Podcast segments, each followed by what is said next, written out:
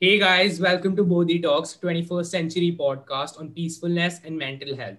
I am Rian Kumar. And I'm Sarthak Tandon, and we're your hosts. So, what is Bodhi Talks? Bodhi Talks is a podcast for the purpose of giving useful insights about mental health in different fields of society and how different individuals in those fields excel. It gives information on mental health in different spheres of society and the importance of peacefulness in life.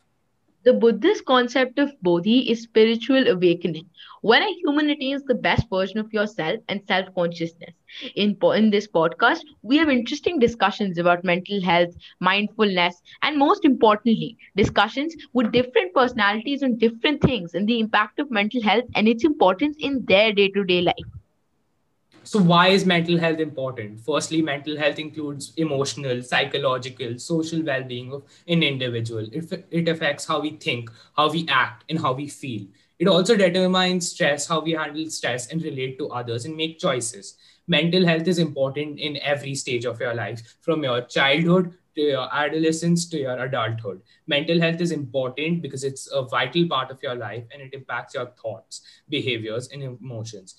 So, while unaddressed mental health problems can, of course, have a negative influence in, uh, on uh, homelessness, poverty, employment, safety, local economy, they may impact the productivity of local businesses and healthcare costs and impede the ability of children and youth to succeed in school. And well, uh, I, I imagine all of us who are going through online school right now, we've all already been facing a lot of stress because of the uh, exceeded amount of homework and the uncertainty of the situation.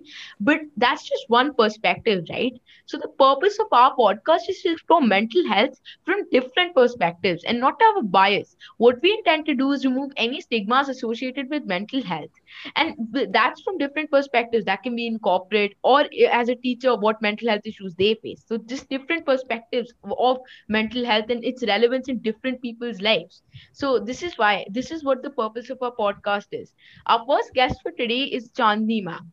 Chandni ma'am or Chandni Bedi is a social sector practitioner with 17 years of experience working with a non-government organization called the Navjyoti India Foundation. She's currently the director of Rural Management and Training Institute in the organization, a Delhi University topper with a background in environmental sciences. She has worked extensively at grassroots level in village development programs, organizational development, and strategic management, apart from taking several initiatives for disadvantaged groups.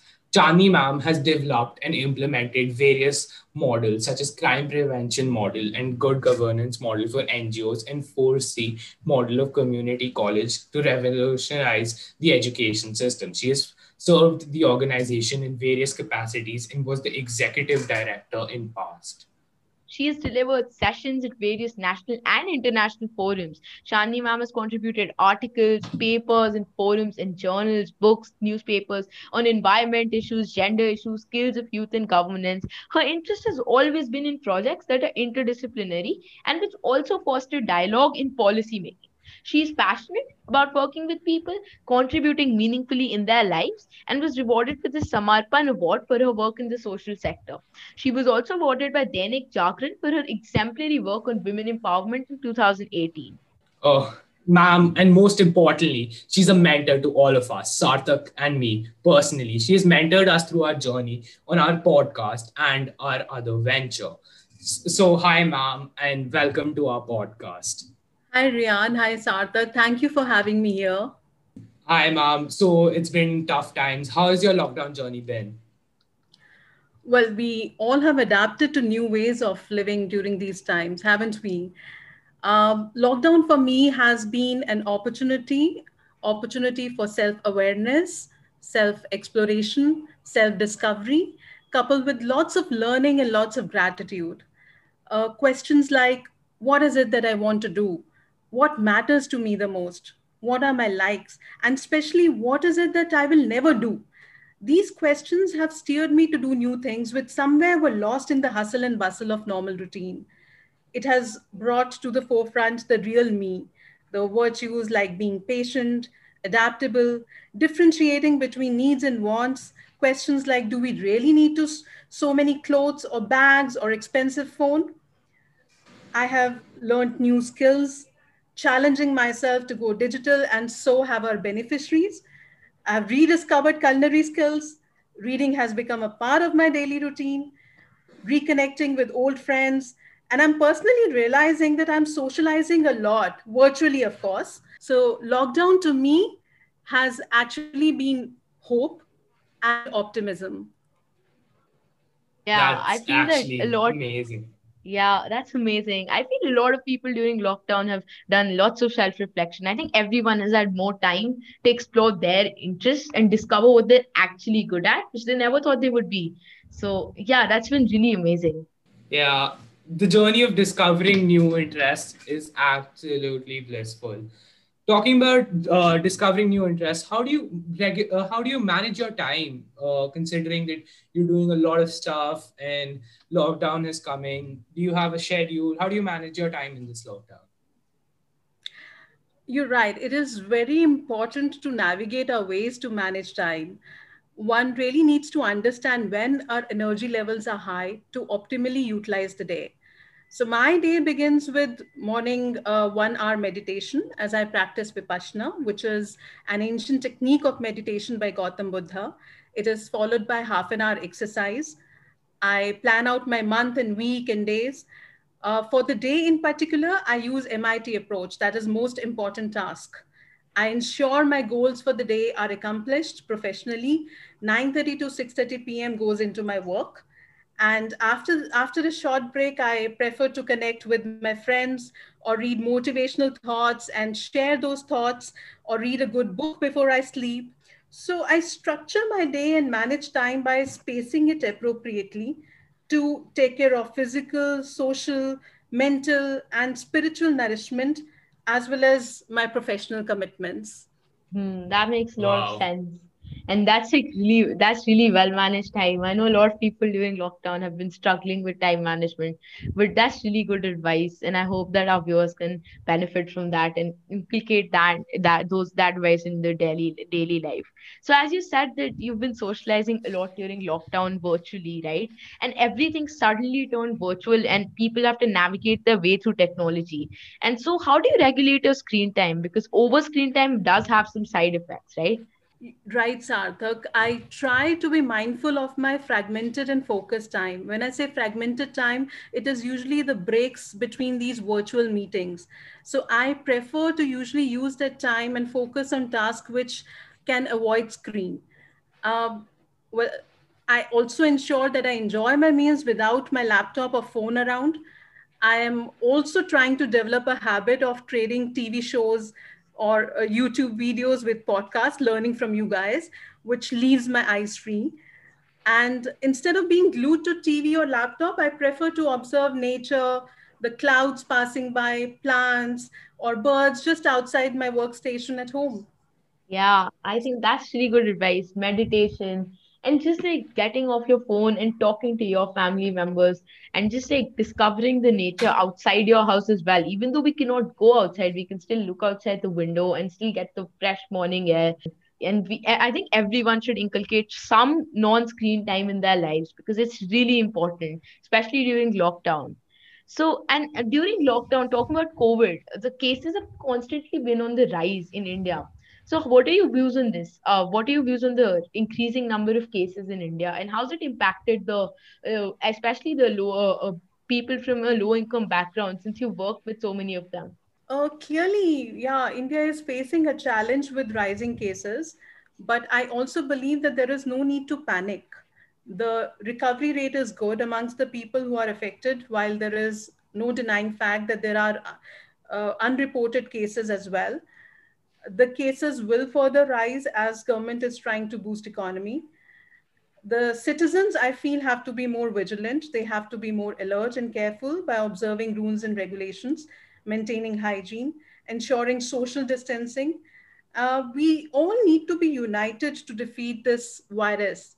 And there is no reason for being complacent there are various training modules which are launched by government and various foundations which are available free of cost. So we can encourage people to actually learn more about this virus and especially how to safeguard themselves and their families. Uh, well talking about the marginalized uh, people uh, it has been challenging for them no doubt especially for children. Children are feeling restless they're struggling with anxiety frustration of not being able to step out or play or go to school. And this is aggravated by the fact that there is a loss of employment loss of jobs in their families that they see every day. So it's been varied emotions.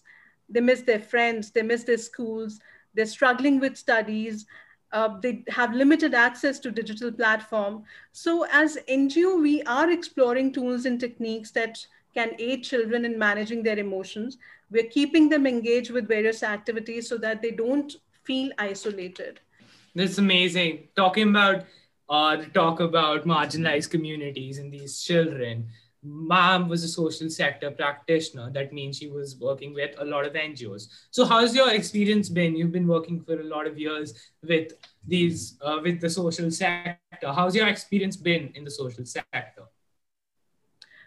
Rian, it has been a very satisfying journey, I must say.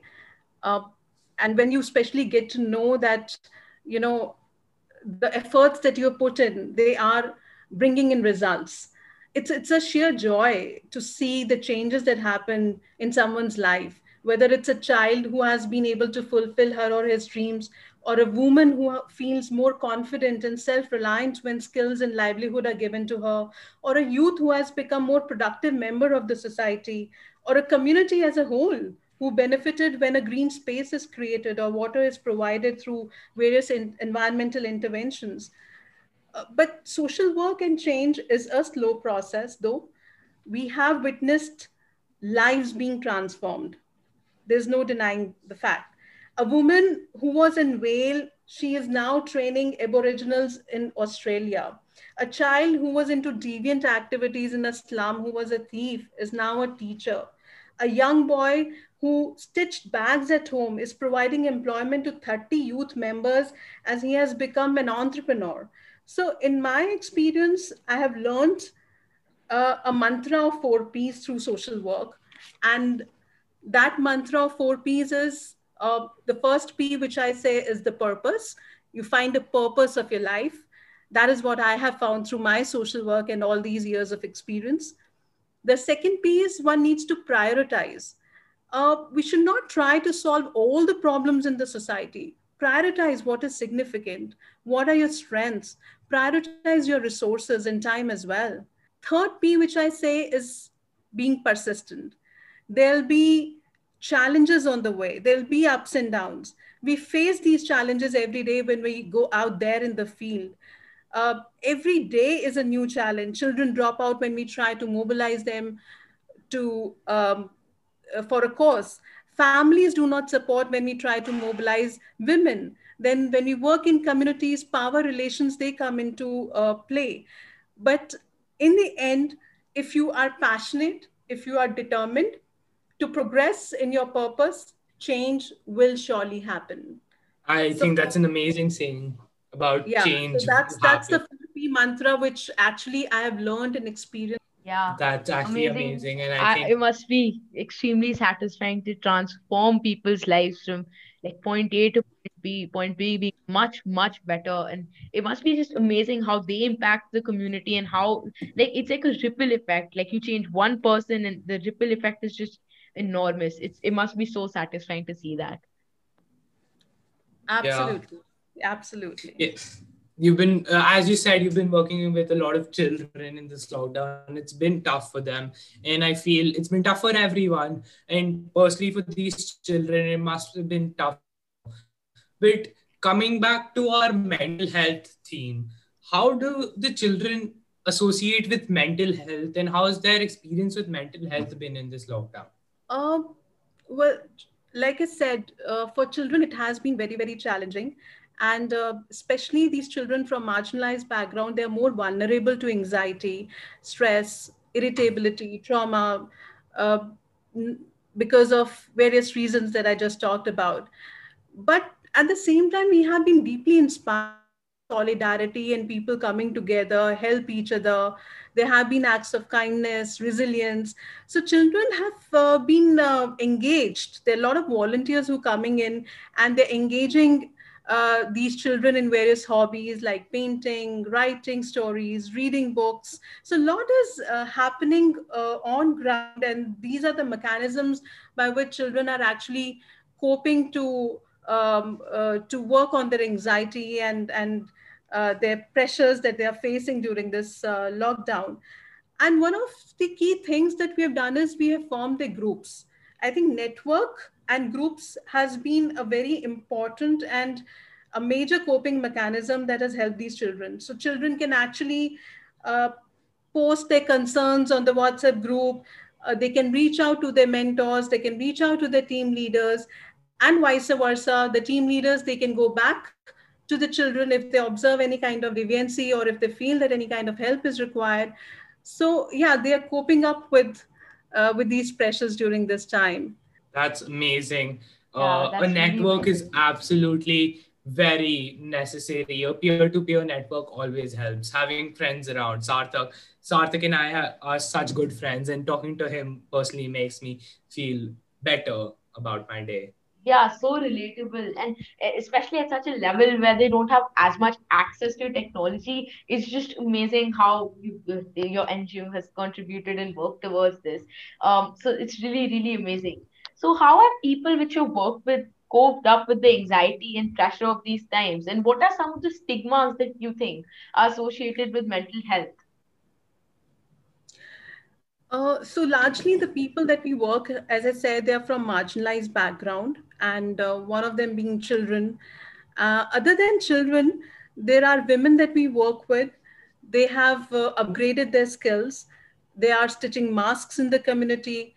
Uh, they're making handcrafted products. They have become entrepreneurs.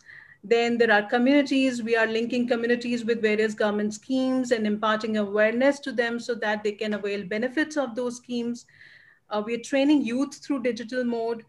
Uh, we have seen families who barely had enough to feed their own families. They're cooking a little bit extra for their neighbors. They're sharing vegetables with those who've lost their jobs in the communities. Youth are actually volunteering on ground. And like I said, that uh, uh, the network, building network has played a very important role to build, and it has actually built the grassroots resilience uh, when I talk about the marginalized communities, that is how they are coping up with these pressures and anxiety.